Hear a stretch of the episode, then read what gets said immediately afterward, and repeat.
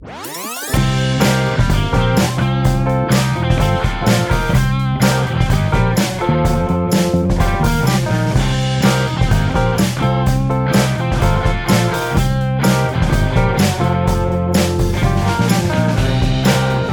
hello everyone. This is Sean O'Beirne for the Readings Podcast, talking today with Helen Garner.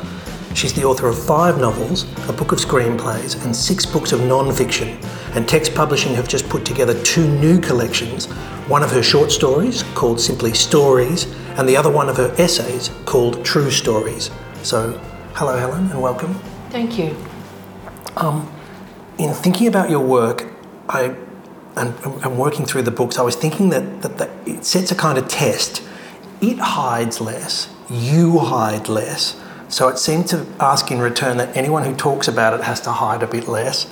So I want to say in a more open way, maybe than usual, I need your writing because you give me something different to the over organized left and the over organized right, to any thought orthodoxy.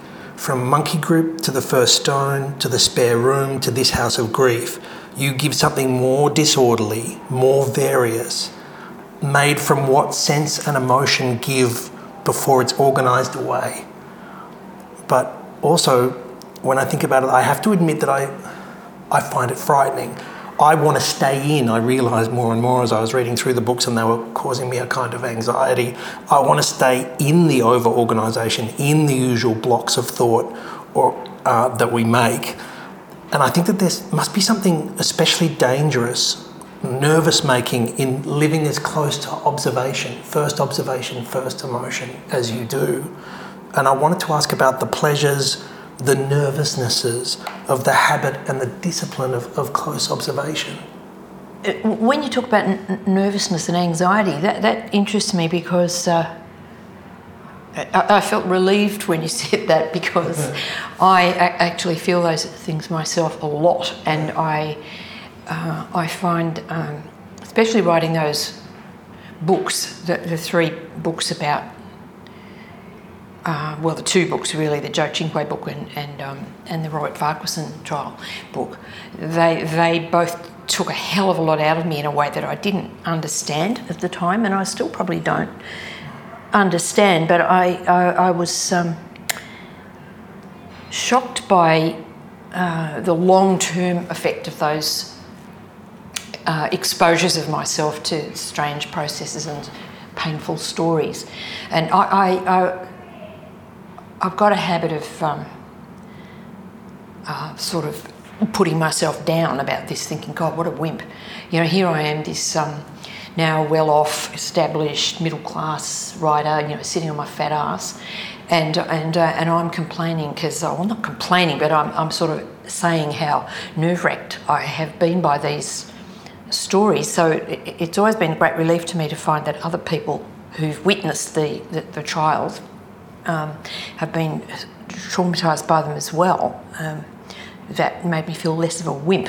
I don't want to be a wimp, and and I, I, I spend a lot of my time looking back, especially on, on that book, True Stories, seeing that I've put myself in situations where uh, one might easily wimp out, like going to the morgue or uh, going to the crematorium, and I uh, try, I'm trying to uh, strip off defensive habits, I suppose, when I and and that's one reason why I really really like uh, using a notebook. Because if I'm in a situation, especially in a public place, where I'm watching somebody or listening to somebody, I tho- those moments to me are um, incredible um, treasures. I mean, they're things that I cherish. Those moments where you see in a flash into somebody else's life. You don't know who that person is. You're never going to see them again, and yet the the emotion that they're feeling hits you like a train coming down a track, and to to turn away in those moments seemed to me to be incredibly um, ungrateful to to the fate that throws them into my path. Uh, and I, I, I, yeah, those are things I feel quite strongly. Do, do you have a story that you tell yourself about why you're why you have, why you're able to have so much faith in what is immediately presented to you.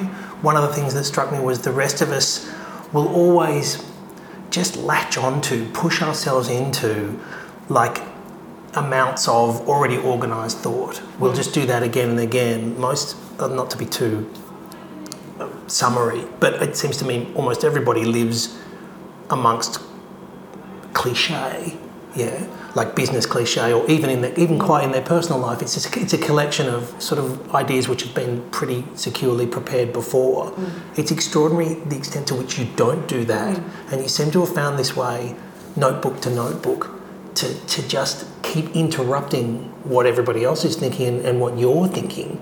And it does seem to be your faith in in the close, closely observed, in the episode that saves you from. Mm. Well, well, I should say now that um, we're doing this interview in um, quite close to Melbourne University, which is a site of, for me, um, intense embarrassment and, and shame. I, I was a terrible student. So what I'm, I mean, I got, I, I, crawled out of the university. I had a third class degree in, in uh, English and French, and I, I understood when I was a student that I, I'm really just not the scholarly type. I, I tried to do philosophy, I tried to do history, but I just didn't get it. I, I didn't. Um, whereas if, if I was sitting in a class that was about language, or about poetry or, or, or books, I, I felt. Um, uh, you know, my, my, mind could function in, in that. That's interesting. Yeah, but when it when it comes to you know what you rightly call organised thought, I'm just hopeless. I can't pick it up. I don't grasp it. I don't remember it afterwards, and I'm hopeless about history, and I'm hopeless about politics. I mean, you know, I've got opinions like everybody else about about politics and and of course, there's the, there's the whole other matter of feminism. We'll get to that in a minute. But, mm. but uh, I have never uh, um, ha- had a structure of ideas that I could. Um, that I understood and that I could repose upon, and that protected me from anything. Yeah. Following your thought. That's interesting. I what, going back to before, what makes me nervous, but what I also recognise as really necessary, is how much you can get done against an organised system, what you've done over and over in the first stone or in Joe consolation is you've gone back to an, established amount of thought, say the radical left or uh, a left liberal progressive bureaucracy. And by just noticing and by just recognising your first emotion, you've been able to say to two what would be thought of pretty good systems, there's something you don't see I insist there's something you don't notice enough and I can see it. So the method of small observation seems to me extraordinarily powerful in reminding organised systems of some of the, the things that they have forgotten. So say in Joe Cinque's Consolation, you saw, just because you sat and looked, that the like the whole orthodox court system in a way had lost its proper sense of how much somebody should be punished and how much people who were suffering need to be comforted. And, and you saw that using your method, and it seemed to me the whole court system didn't. That's true, but I don't know that I was ever that I ever had that in mind when I was doing it. I mean, I just, um, I, I, guess I'm saying that I work a lot off um, instinct and immediate response to things, which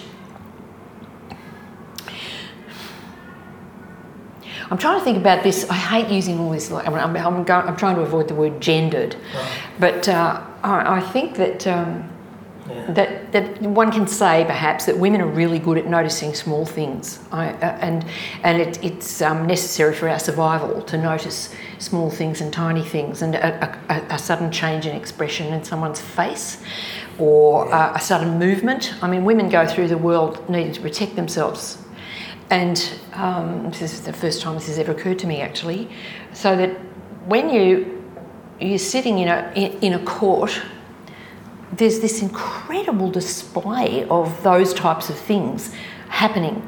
Uh, it's a fight. You know, a, a trial is this, it, this sort of battle that's taking place within very, very severely constrained um, structures. And perhaps that's what I love the most about being in a court is how it's supposed to be a place of reason, and that's what it prides itself on, and in, indeed it must.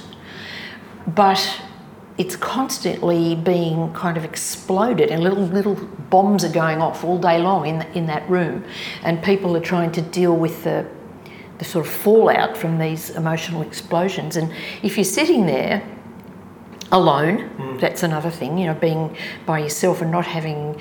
Uh, I mean, I'm not an employee. I'm not employed by a newspaper. Yeah. I'm not employed by a magazine. I'm just sitting there, and if I feel that I what I'm thinking and feeling isn't going anywhere, or if it's useless, I can get up and walk out. You know, I'm I don't have to do it. So I'm I'm sort of not um, trapped in that way. I, I, don't. I'm not like the journalists who have to come up with something, and so they necessarily have to fall back on because they're working at great speed and under great pressure. No, that's true. One journalist in ten thousand wouldn't have been able to see, just wouldn't have been permitted to see what you saw in the Farquharson trials. Yeah. They would have been told by their editor not to pay attention. Yeah, yeah, exactly. But then, you see, what then they do is, uh, I don't know if they do this anymore, but um, there's, this, there's they have the reporting the reporter who's in the court who comes back with the facts, and then they have someone else they send in to do what they call colour, which is um, you know looking at the expressions on I mean, did they cry, mm. uh, what was she wearing, yeah. you know that kind of stuff. But um, if, uh, if, if if I can sit there like a sponge and soak up all of that on, on, on every level. Yeah then I come away with a lot of stuff that uh, that uh, I, I, have to find a way to shape and use. But there's nobody there's nobody telling me. I'm suddenly remembering one of my many husbands used to say to me.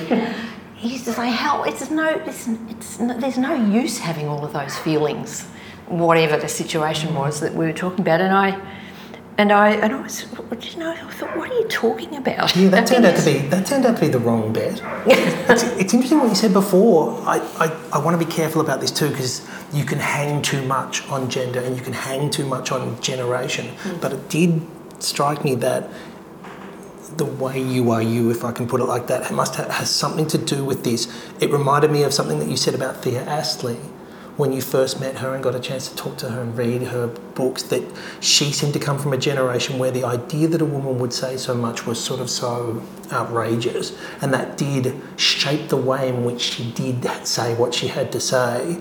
I think that there's a kind of perverse gift in that you came of age at a time where the rest, kind of restrictions that operated upon Thea Astley no longer operated, but on the other hand, you weren't immediately welcomed into the men's thought system. So there you are, able to be included, but also, like in some special and useful way, set aside, yeah. on the side. Yeah. And, and, and you yeah. got to work. Well, of course, back in when I first started, people used to say, "Oh, but she's she works on she works on a small canvas. It's small scale.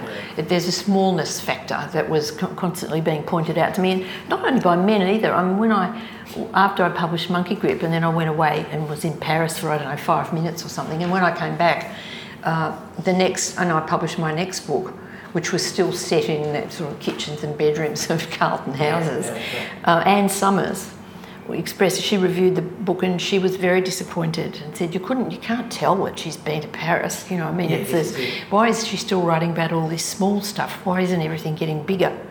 And I, I felt terribly disheartened by that but there was nothing I could do about it you know because I just didn't have the equipment to um, and I didn't even know what the equipment was to be able to write about whatever it was they thought I should be writing about and to tell more of, than just the gender, a gender story or a generation story, I do think what you do is part of a long and sort of extraordinarily valuable tradition. Um, as I was reading through some of the non-fiction, I thought of uh, of George Orwell, and George Orwell saying that a modern literary intellectual lives and writes in constant dread, not really of public opinion in the wider sense, but of public opinion within their own group.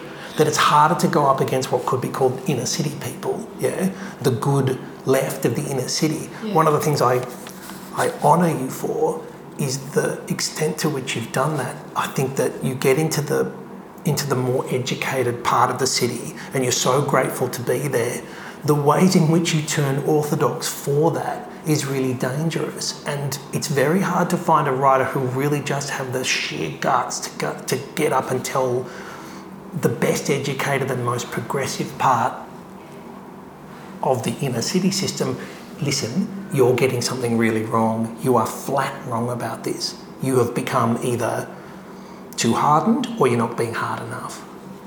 And you've done it again and again.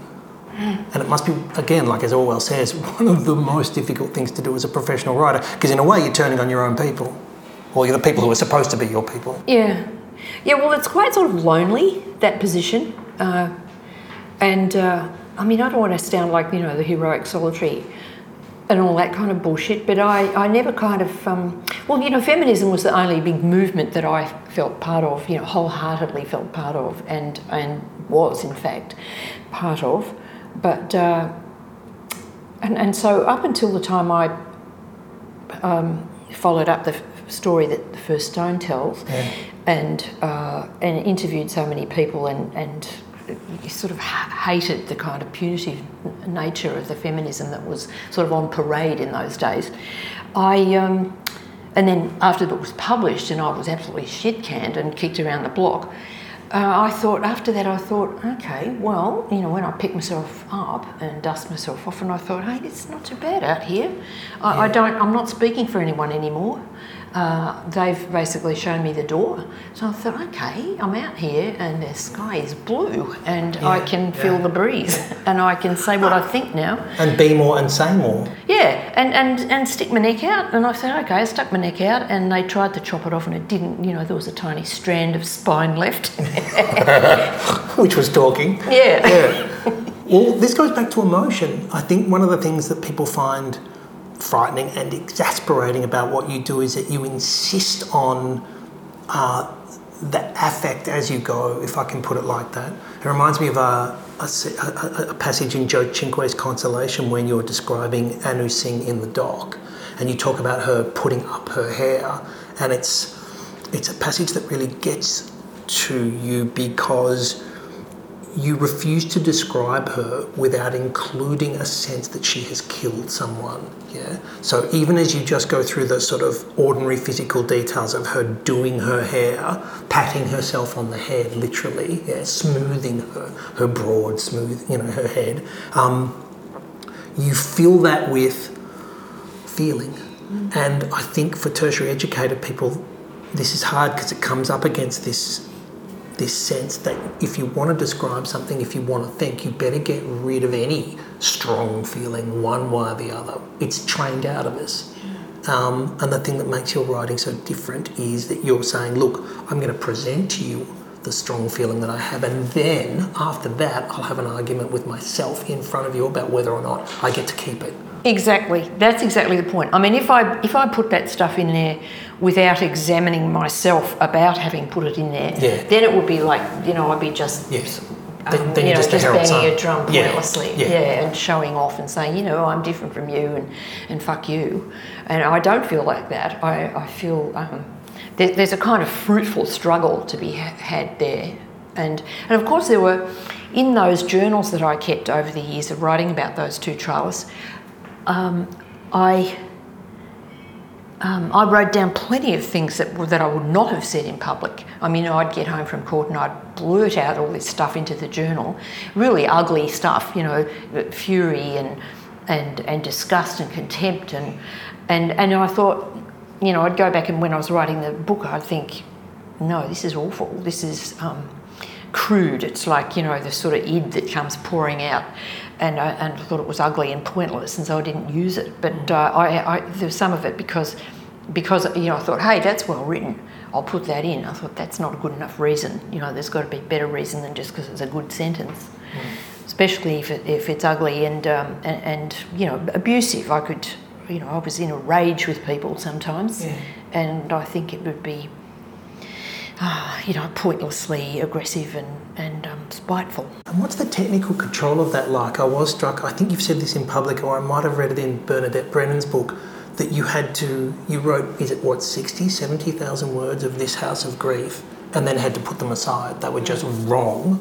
Um, what what is that? Is that because you're not controlling what is a good too much emotion in the wrong way? I think What it was. goes- what can go wrong? No, I think it was ma- mainly that I didn't have. Um, I didn't have a kind of structural handle on the thing, but um, I hadn't figured out how to tell how to tell it. I hadn't got the right tone. Mm. It's a matter of tone, probably, and that's a technical thing. Mm. It's also an emotional thing, but it, it's a matter of um, you know examining what you're putting on the page. Um, or you know, this sounds funny, but kind of in a musical way. Yes.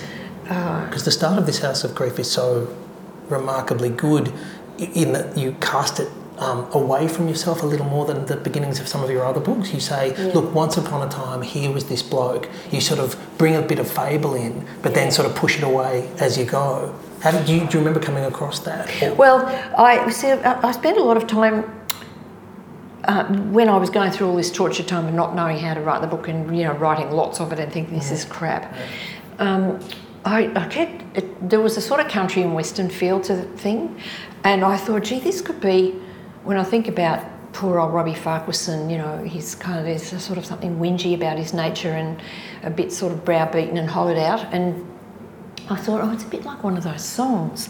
And then when I when I thought that, I thought, yeah, you could tell, instead of writing this whole goddamn book, I could write a song if I knew how to. Yeah. If I had a guitar and could play it. Yeah. But um, Although I'd say a song couldn't really get to No. what you got to in those words. but but then the other thing that happened was okay. So I started it off. Um, uh, by the way, that wasn't the original opening. I don't remember what the original opening was. That that the idea for that opening came to me way later in the process.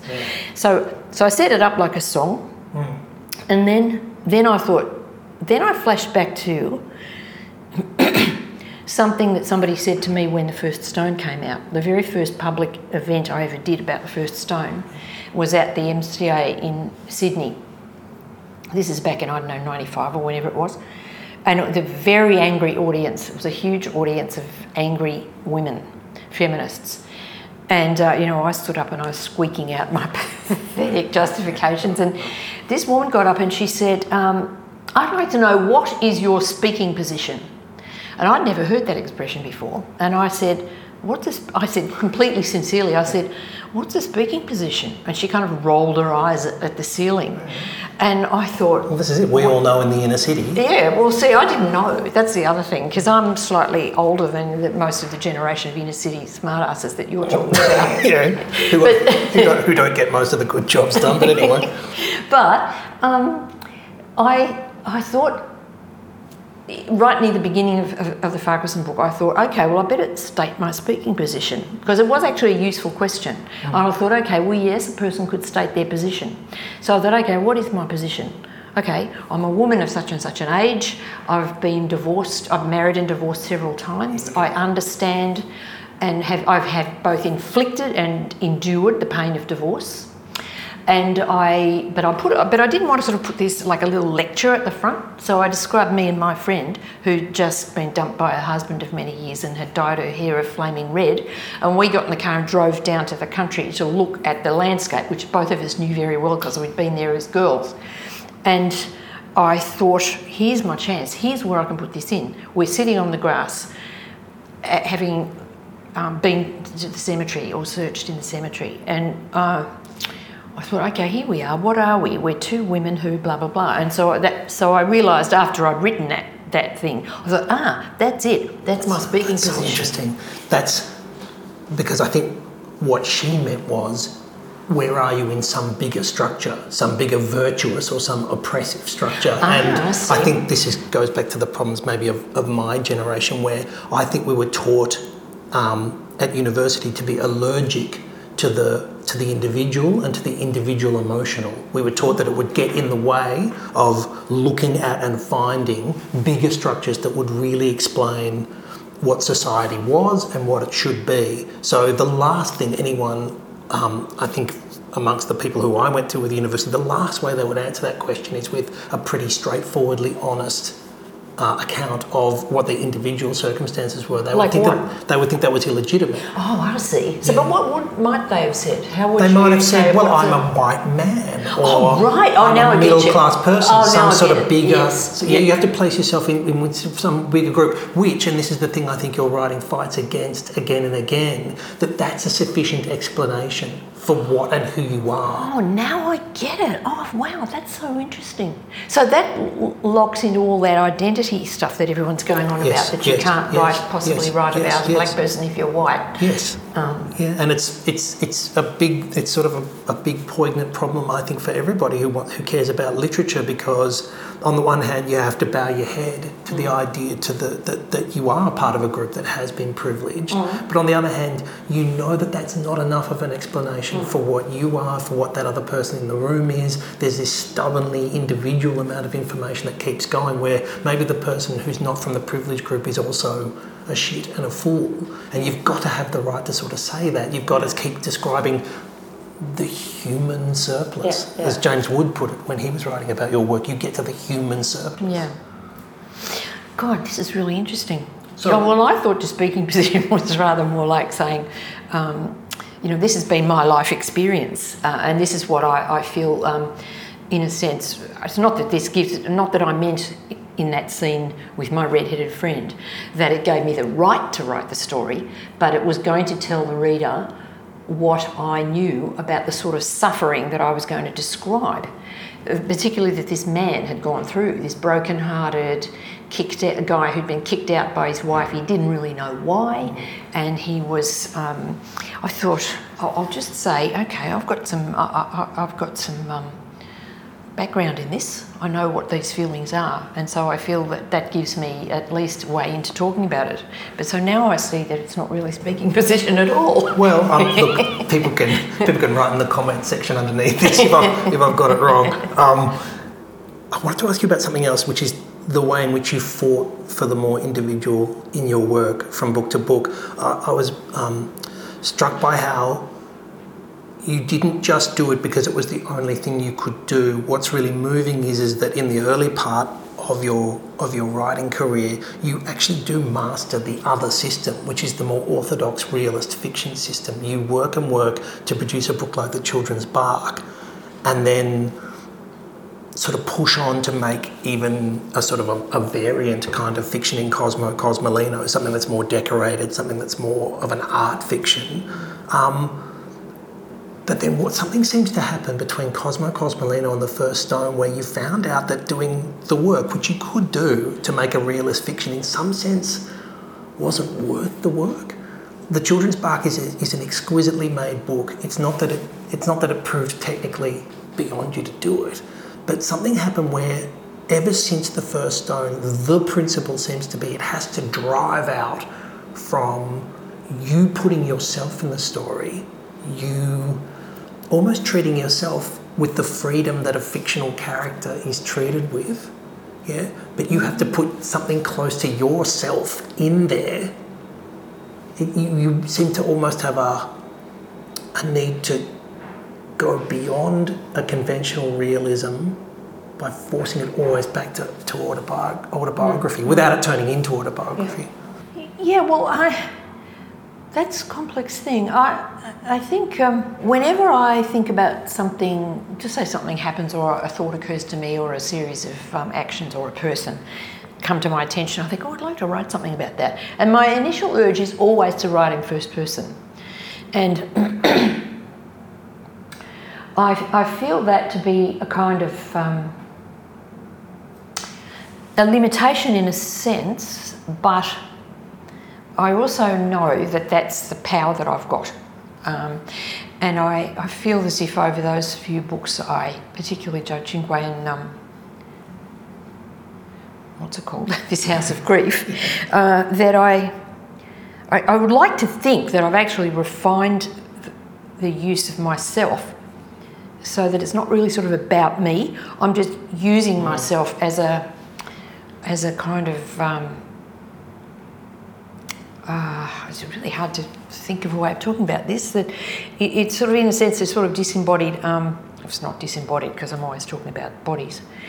Um, some kind of um, knot or locus of, of energy that that I can bounce around inside the story like a ball on a pool table. You know, it gets a whack and it hits and it comes back, and um, and I, and that's useful to me. You know, I, because because of the responses that I'm having to the things that are happening in the court, or the sort, you know, the, I'm just suddenly thinking about that young teenage boy who was in the court uh, in the second. Um, Farquharson trial, and he was saying Yes, to me, "Oh, you know, oh yeah, I can tell that that witness is lying." And I was furious. I could have killed him. I thought, "You twerp! Have you been in here five minutes and you know everything?" But I thought, "There's no point saying that. I'll just let him say what he says." And um, and I'll, I'll sort of insinuate my responses into the sort of tone of how I told it. You know, I think I referred to him as young Master Featherstone or That's whatever. it, that's it, that's it. But I mean, hey, you can have a lot of fun doing that to figure out how to sort of get get that you know that sort of little muscle bouncing in the right place. The two new collections are Stories, which is the short stories, and the collection of the essays is True Stories. Helen, thanks so much for, for talking to us this morning. Thanks, Sean.